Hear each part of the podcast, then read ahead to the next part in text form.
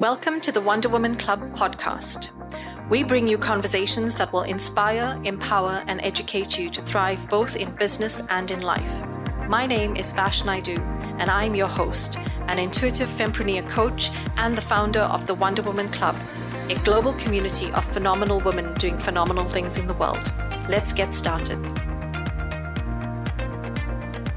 Hi, everyone, and welcome to the Wonder Woman Club podcast. Today, we have a very exciting guest, Ram Castillo, who is a multitude of many things. Uh, firstly, a designer, an advisor, and a business coach, as well as an author. And he has his very own podcast called Giant Thinkers. Welcome to the podcast, Ram. We are so excited to have you here. And I would love for you to tell me your story. Where did it all start for you?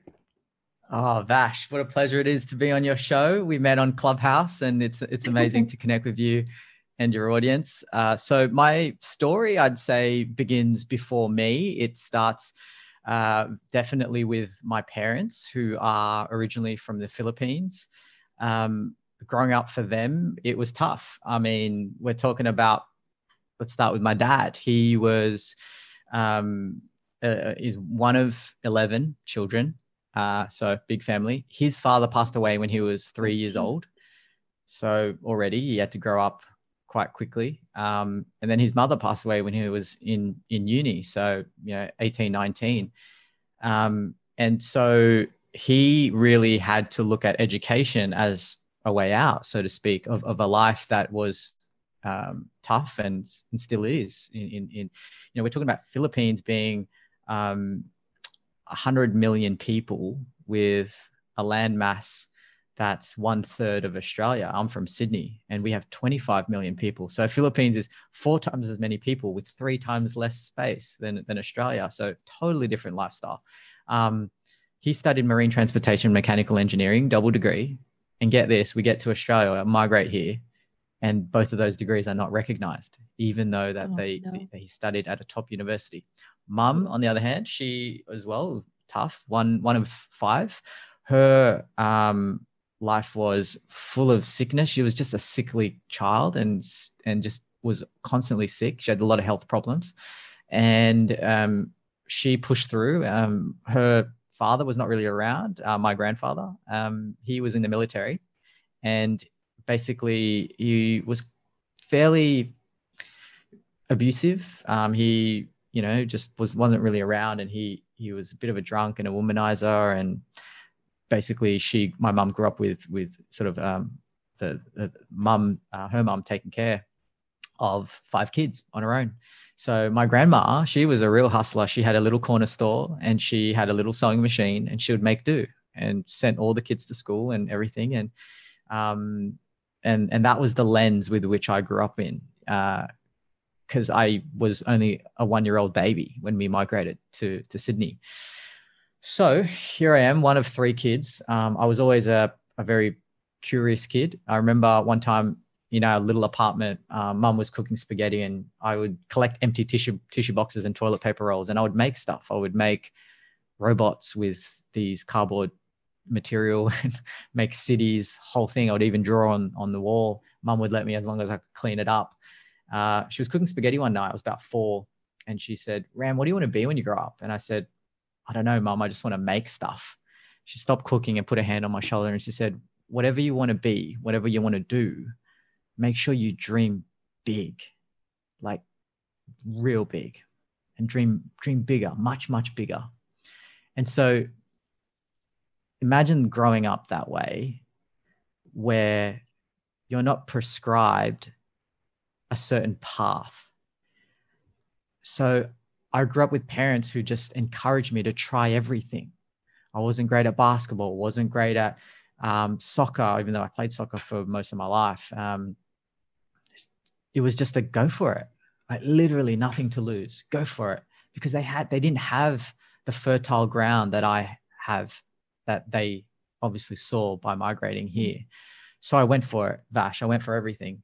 Um, you know, we, we didn't have much, but I, I navigated through create creativity was the thing that was my zone of genius the thing that i gravitated towards not that i knew that it was at the time it's just that i only knew that, that i was good at it because i just naturally was was always a drawer and a and I would paint and I would play and I would explore. But who knew that that was a huge part of being a designer? You know, a part of not assuming and iterating something and find and reverse engineering a desired outcome and finding a solution to a problem. Like it's, it's a, a puzzle, and and and I loved it. Life is a puzzle for me, and and so I apply that to business. I apply that to, to a whole range of things, but but fundamentally, and and I'll I'll park it there. But but that's a big part of where my story starts. I think that's you know like when when I meet people that have had very different um, childhoods and where you have every opportunity and very low opportunities or no opportunity at all, it changes the quality of the person so dynamically in their characteristics and in in their outlook in life.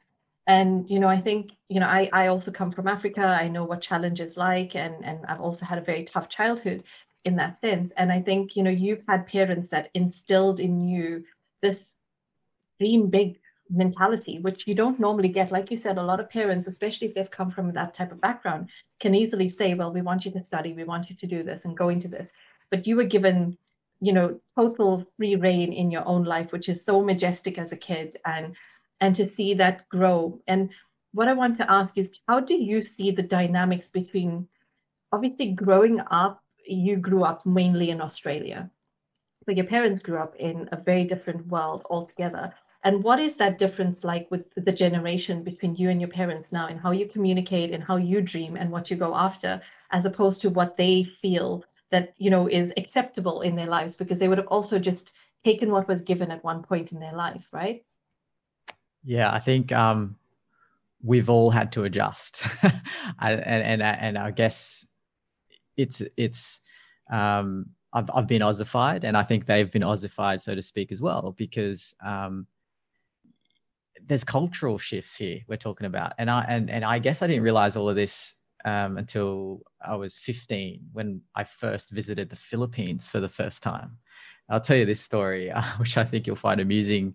Uh, landed in Manila Airport, 15 years old, decked out in my Quiksilver and Billabong gear, right? Like, because I was an Aussie kid. Like, I didn't grow up the way my parents did, right? I only heard stories. Uh, get to the airport, and grandma's with us uh, on my mum's side, mum's mum, and uh, she said, "Hey Ram, you know when you, when you and by the way, this is in Tagalog. Tagalog is the Filipino language. Um, there is another dialect, but Tagalog is the is the common one. And so they would speak to me actually. So that's one. They would speak to me in Tagalog growing up, and I would respond in English. Now this is quite common if for, for others that migrate out of their um, their, their their main um, sort of a country of origin. Um, so so grandma said to me, "Oh, um, which we call Lola, L O L A." Uh, she said, "Don't give any money to the beggars, okay, the poor people, because there's lots of them, and if you give money to one, it's it just can create create a bit of chaos." And I was like, I was like, oh yeah, no worries, of course, that's fair, fair, fair point. But in my mind, I thought beggars were like what I saw in Australia, which were sort of like bearded men with cardboard signs, right? So that's what I thought. Get to the airport and was greeted by a few little kids who made these handmade necklaces out of flowers. It was just a flower necklace. And I was like, wow, this is kind of like Hawaii, like what I would see in movies or whatever. Uh, anyway, so I gave you know 20 pesos to this kid, and then within seconds, it was a rush of all these other kids, and they were the poor poor people. My my grandma was saying. In fact, there were so many of them, I couldn't keep up. We, rushed to the van. Uh, I had a designated driver that my auntie organized, and closed the door. And then my grandma was like, "I told you not to give any money to the to the beggars. And I was like, I had no idea. Mm-hmm. And so, so it hit me like straight away. And I'm looking outside the window of our van and we're driving off and they're like literally banging on the van, going, you know, begging, literally begging at that point. There was even like, you know, other people, you know, selling candy or lollies or whatever they could, knocking on vans when you'd stop at a at a traffic light or somewhere um, without any limbs. And it's like the whole thing was just an eye opening experience for me because in the back of my head, I thought, I could have been any one of these kids. This could have been my life. Now, I mean, we don't, nothing compares to, to that. If, if you live a life in Australia, you can live, you can, you can work in McDonald's or a night packer at Woolworths at, at the, at the grocery store and you still are able to travel the world.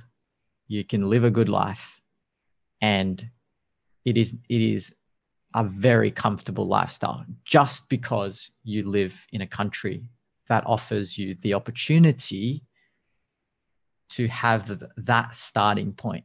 Now, granted, there's poverty here in Australia too, 100%.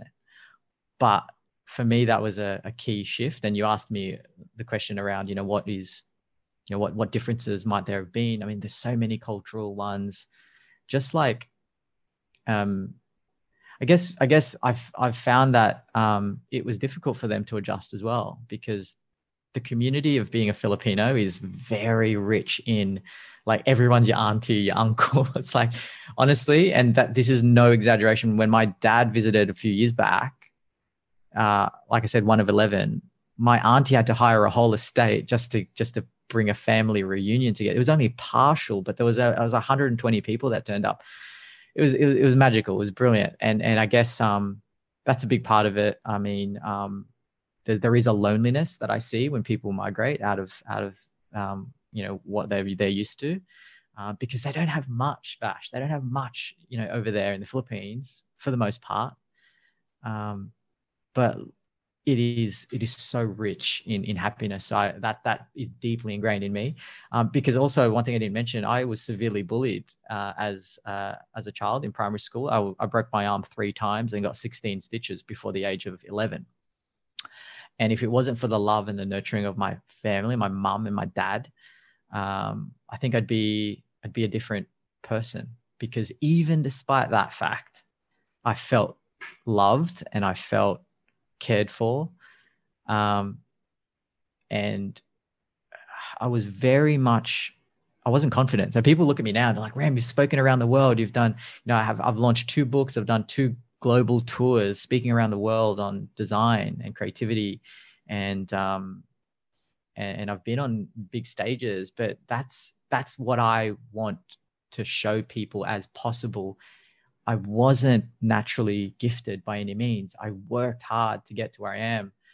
Uh, to, to a lot of the success that we see in public, we don't see that those people have spent years practicing mm-hmm. their craft in private. And, and I hope I hope to be an example of what's possible because I tell you now that you know I was the shortest kid in school, Vash, second shortest in high school, never the most talented, like I just said, with sporting. I was chosen C grade, D grade, even. Um, I was never the most wealthy, never the most intelligent, always in the friend zone, honestly. And I was a I was a very shy kid, and so it's possible to learn a lot of the things that I feel might be unreachable to so many. Yeah.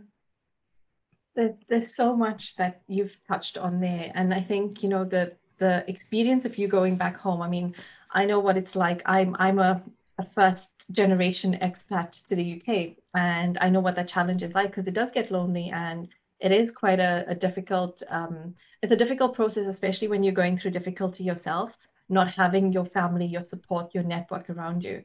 And and for me, I am the only one that has left my family that is in another country. So it's quite challenging in that sense. But you know, when when I go back home, I, I obviously still have a very deep affinity to the country because I, I spent most of my life in the country. But with you going back to the Philippines and having that experience, how did that then shape your mentality after that? Because prior to that, being a kid, I can imagine prior, being a kid in Australia, like exposed to everything that is available to you and then seeing how difficult it is what did that make you think at that point and how did that shape you to become the man you are right now? Because i think that would have been quite a pivotal moment. It was and and you've picked it vash you've picked it well. Um, that was 15 that first visit and then recurring year on year we would we would visit every couple uh, two years. Um, uh, i would visit um, highly recommend it by the way for any parents obviously you know when safe to do so. Um, just traveling as a whole in short, it expanded my baseline. So when you're a kid growing up, you don't know what you don't know, and you don't know the perspective because. Sorry, let me rephrase that. There's a difference between a lived experience and an observed experience, and um, I often speak about this on Clubhouse. Actually, it's important, and and, and it's, important to know that that we have to bring in the voices of the lived experience because observation is is so important and certainly a tool with which we can appreciate something but until you're there and even then even when i was there i was still observing. So so i guess for me it's really asking the question and i ask myself the question constantly you know where is this vantage point that you're viewing life and this opportunity or this challenge even? So i'll give you an example right? My parents couldn't afford to take me to design school. I knew at, at that age around 15 16 i wanted to pursue design without a doubt there was no question it was the only commercialized career path that was available when you, you know you're, you're advised with your career advisor and whatnot that was clear as day i'm going for it problem is i couldn't afford to, to go there. And in fact, I wasn't really great on the books. I mean, I was an average student, took general maths, general English. Like I was not excelling in anything apart from art. But art alone, problem with with the education system to some degree, art alone might not have given me the grades to go to university. And so I was not expecting to go to university. Long and the short of it is, there was one design school that I really wanted to go to, and it was a private design college, best in in in the country. Uh, the only problem was, and at the time, it was a lot. It was about fifty grand. Now that same course is is is over a hundred grand. Um, my parents couldn't afford even a fraction of that, so I applied for sc- scholarships on every design school that offered um, design. I, I didn't get into that school. Okay, it was called Billy Blue College of Design under Laureate University. Uh, and I went to some design school that offered me uh, a scholarship to study design that doesn't even know about it, it I mean, it, it, wasn't even known rather that it, it was uh, known known for design. In fact, it's basically a no frills branded college that um, is known for IT and marketing, but not design. Anyway, I took it because it was that was my only way to study it. Um, after that, I got an offer to start at Ogilvy, right? But in the mailroom. And so everyone thought, why the heck are you, you're so talented, Ram? You, you, they were like, you're so much better than the mailroom job. And in my head, I'm like, and this is one example. And I'm like, this is the best opportunity that I could ever get. But people didn't see it the way I saw it. How could they? They didn't have the lived experience I had. I thought, this is great. I saw so many pros to this. I was like, 350 people in the first week is who I met over four levels. They had the biggest accounts in the world, everything from Pizza Hut to Coke to Hyundai to Amex to Dove. Long list, client list.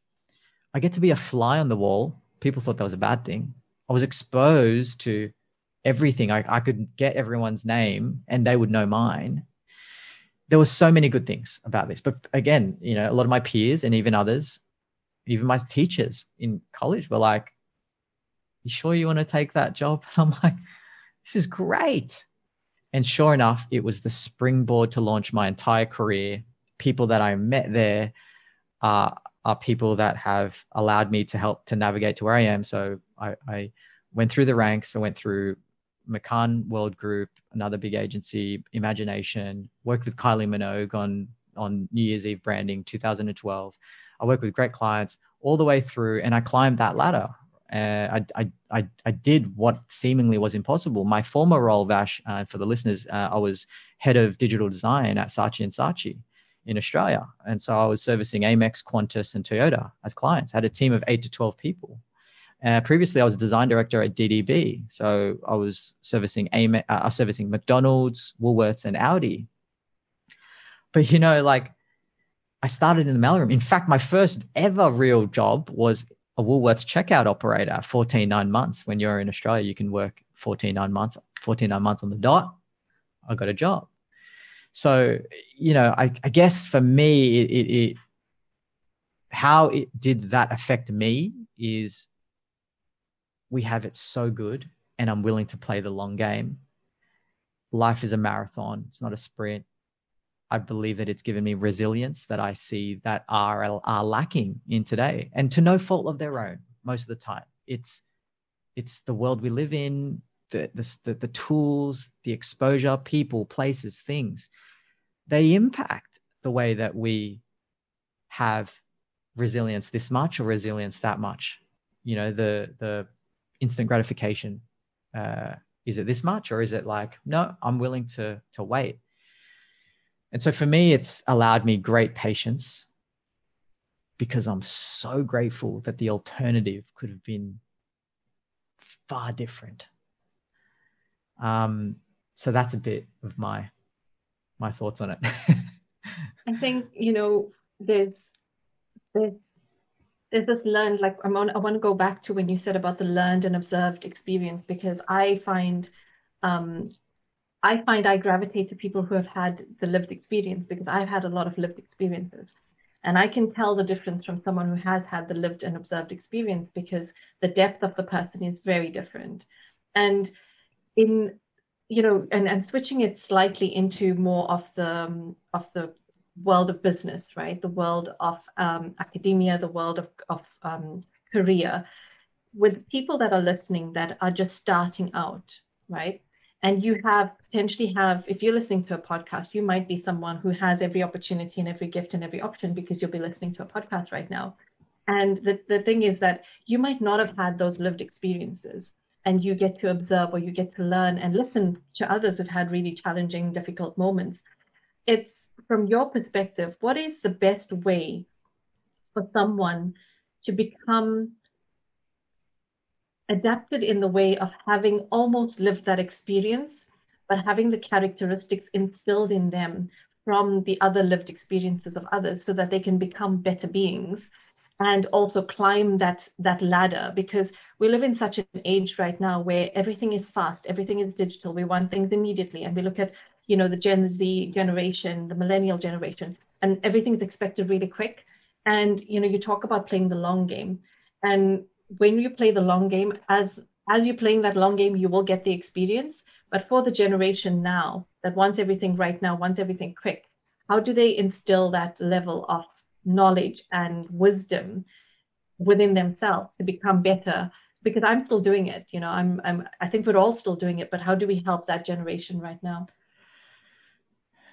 So I recently did a talk at uh, Tennis New South Wales, part of Tennis Australia. I did a talk at their um, their future leaders program. So a group of 14, 15, 16 year old kids. And it was about leadership. And I think this is so closely tied to approaching um, the openness and exploration and the appetite to shift uh, and challenge what's comfortable effectively. Um, so the answer that I would give is is around this notion, which is I believe that that everyone can be a change maker, a leader, a an ambassador for inclusivity and diversity and and and be someone that is unplugged from the matrix so to speak as in you know not not not including so much of our own bias unconscious or not how is the question? Well, know that it has a price. And I say that softly, but I mean it so very powerfully. There is always a price to pay. And this is where the penny dropped for me um, as I'd lived a life where I look back and beauty of hindsight, right? And I'm sure there'll be many more. But it there's a price to be paid. And I'm not talking about financial or any means. In fact, I'm talking about, and you can see where I'm going with this probably if you're listening. Uh, yeah. It's it's the price of voluntary discomfort to the point of letting go of your ego. Let, and it's hard by all means. I'm not saying this as an easy thing, but letting go of so much letting go of what you think you know about someone or people or some something because we never really know. And so that's confronting because it, you actually have to challenge your own thinking and beliefs. This is what i had to do. I mean even now my my parents did the best they could. I'll loop it back to them even. You know they my dad lawn mows to relax vash because he doesn't see the value in it. He would rather do it himself. Yeah. and he means well and he's done the best he could. But in my mind i'm like dad let's just pay someone to do that. And he's in his right mind no way that's even a conceivable notion. But this is the thing. What is the thinking and beliefs that have led you to behave the way you've been behaving? So if you find something in yourself because it's like this it's right? It's like if, if there's a if there's an issue of the world or a problem that you feel can be solved or something we all want to contribute in some way shape or form make the world better in, in anything. But there's two options. You either try to fix the thing or we have to change us. Mm-hmm. and this is what we're really talking about the lived versus observed. The issue is nothing's going to change unless there's a willingness. That's why i always start any of my coaching with what are you looking to achieve? How do we know when you've achieved it what are we agreeing on moving forward? And what is your level of commitment and willingness to explore? That, no matter how many mentors, because here it is, we can get mentors, we can get coaches, we can read books, we can be in environments that lift us up and that expand our perception and awareness of viewpoints that we are not simply exposed to in the local community or the neighborhood or the family that we've been exposed to. We can gather, gather, gather, but if there's no willingness, and that has to come from within. So that would be my my thoughts on it. You like that totally speaks to me in so many levels. Um, I think you know when we talk about this um, this willingness, it's the I think before that willingness is that step of actually becoming clear about who you actually are, seeing yourself as you are with all your flaws, what's, and everything, and seeing that and having that total awareness. Because I think without that, we don't recognize that there's something in us that needs to change. There's something in us that needs to, you know, heal, repair, rebuild, rediscover, reprogram something. And we all have that. And it's going to consistently be that way because that's how we are as humans. And, you know, when you talk about that willingness, I think it is a choice, right? Everything we have in this world is a choice. And I think that's the, that's the challenge we have in the current state of where everything is right now, um, because people are making choices that are selfish and not united as a country, as a community, as a family, as a people, as humanity that breaks us down, you know, when we make those choices. So totally, totally get that on such and a deep level. I mean, I, I appreciate that, Vash. I mean, one thing that we can utilize as a tool is well, two things. One is asking better questions uh, within ourselves and, and, and what might arise from that. And, and number two is when we reflect on something like, hmm, what are the moments with which I've felt uncomfortable? We have to stay in that discomfort for another 20%. Uh, for example, I'm, I'm going through a massive overhaul of hiring more designers for for um, one of the companies that I'm a part of, and um, it's amazing what comes out when you just when you just add a little bit of pressure. You know, Tony Robbins says this so well. It's like, um, you know, for example, with money, for example, um, he said that money isn't evil; it's an amplifier for who you really are Mm-hmm. I think that applies for a lot of things. Um, you know, when you're, you know, what what does pressure do to someone? It really does show someone's true colors.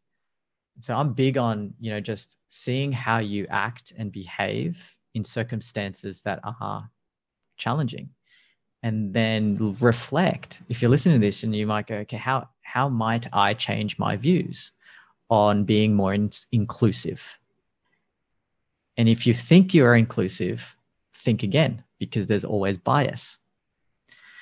You know, um, I love when we talk about culture as well. When we talk about all of the the you know this is really about culture in many ways. Culture by one of my mentors has been defined by the the worst behavior tolerated.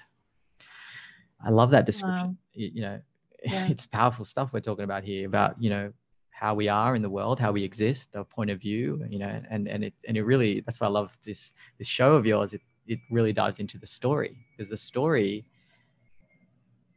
a it hasn't ended yet if you're listening to this and the story the story has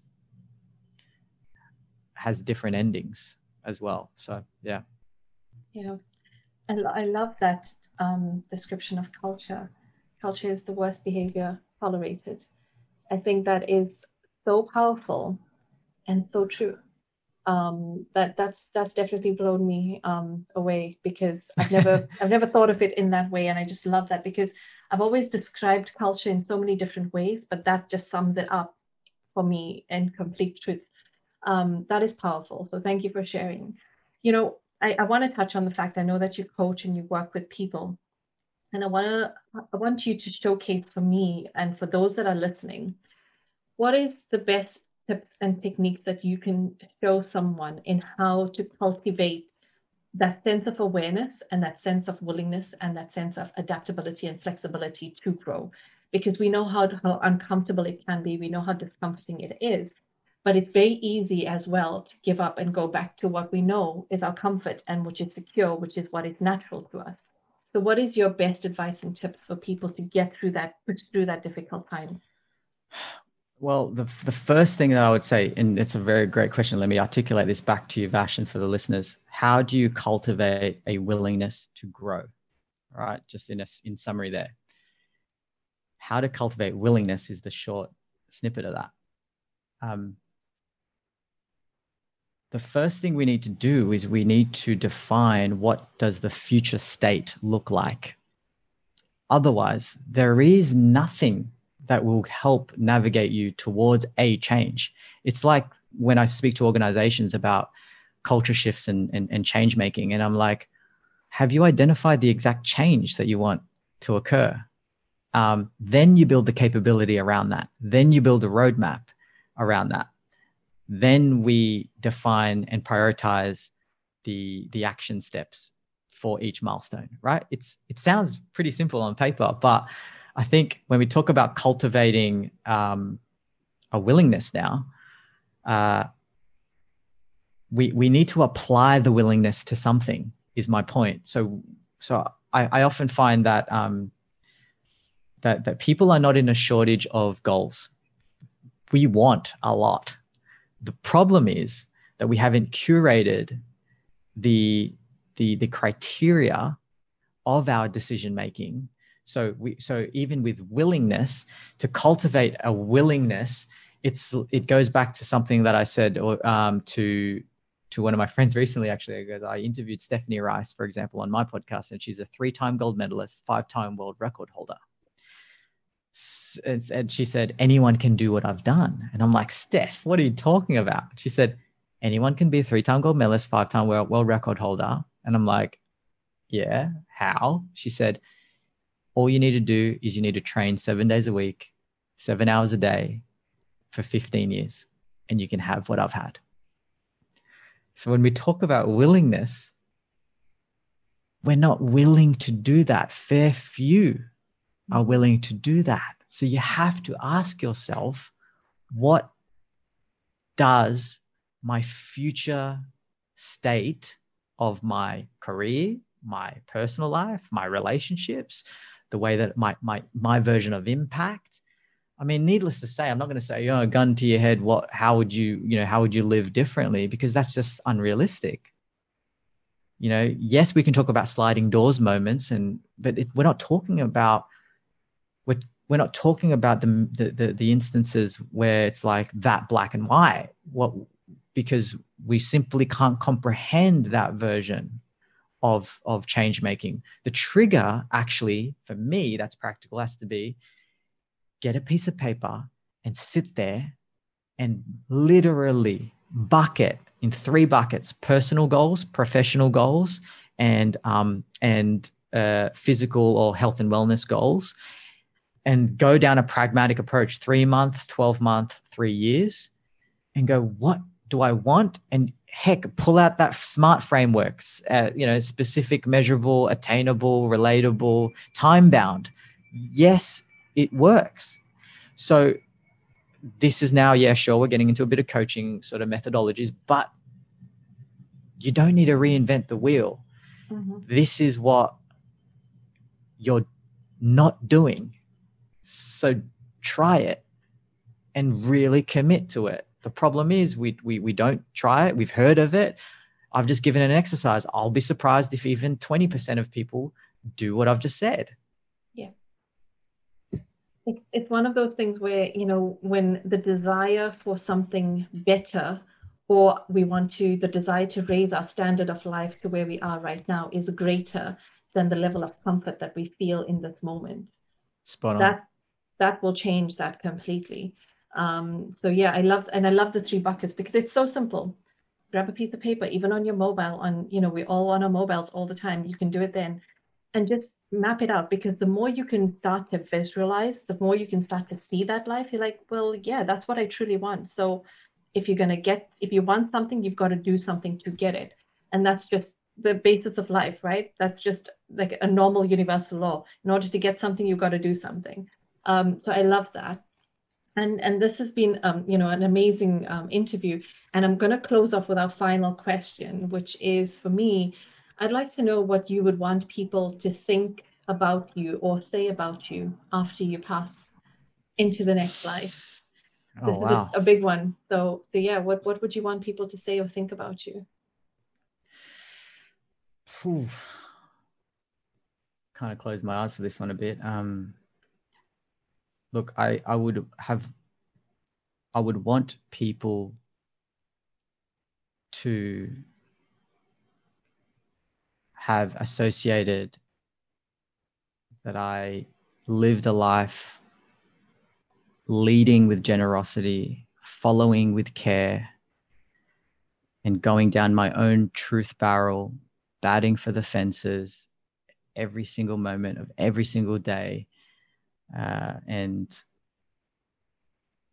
making impact through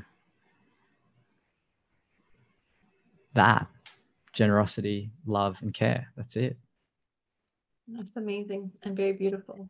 I think I think in so many ways all of us want we want people to say nice things about us. And I think sometimes we don't realize that it can be the smallest of things that we do today that will allow people to say those good things. It's not always the big thing that we think we can need to do like in 10, 20 years time. It could just be helping your neighbor today, doing something nice for someone you love, someone you care for. And it's really simple. So Thank you for a wonderful so interview. Much. I've enjoyed it thoroughly, and I hope our listeners have enjoyed it. And I look forward to having you back again. I, I think we can we can talk about a lot of topics. I think so. I it's been so. amazing. Um, You've been great. Thank, thank you. you, Vash. You're welcome, and it's, it's such a pleasure having you. And we appreciate you being here. Thank you so much, Ram. Likewise. Thank you so much.